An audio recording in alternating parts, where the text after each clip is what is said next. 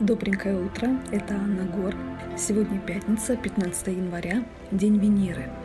Не зря говорят пятница развратница, пятница пивница. Все эти действия относятся к энергетике этой планеты. Венера – это про различного рода радости и удовольствия. Физические, вкусненько покушать, сладенько поспать, заняться любовью, так и духовные. Насладиться природой, талантливой музыкой, предметами искусства.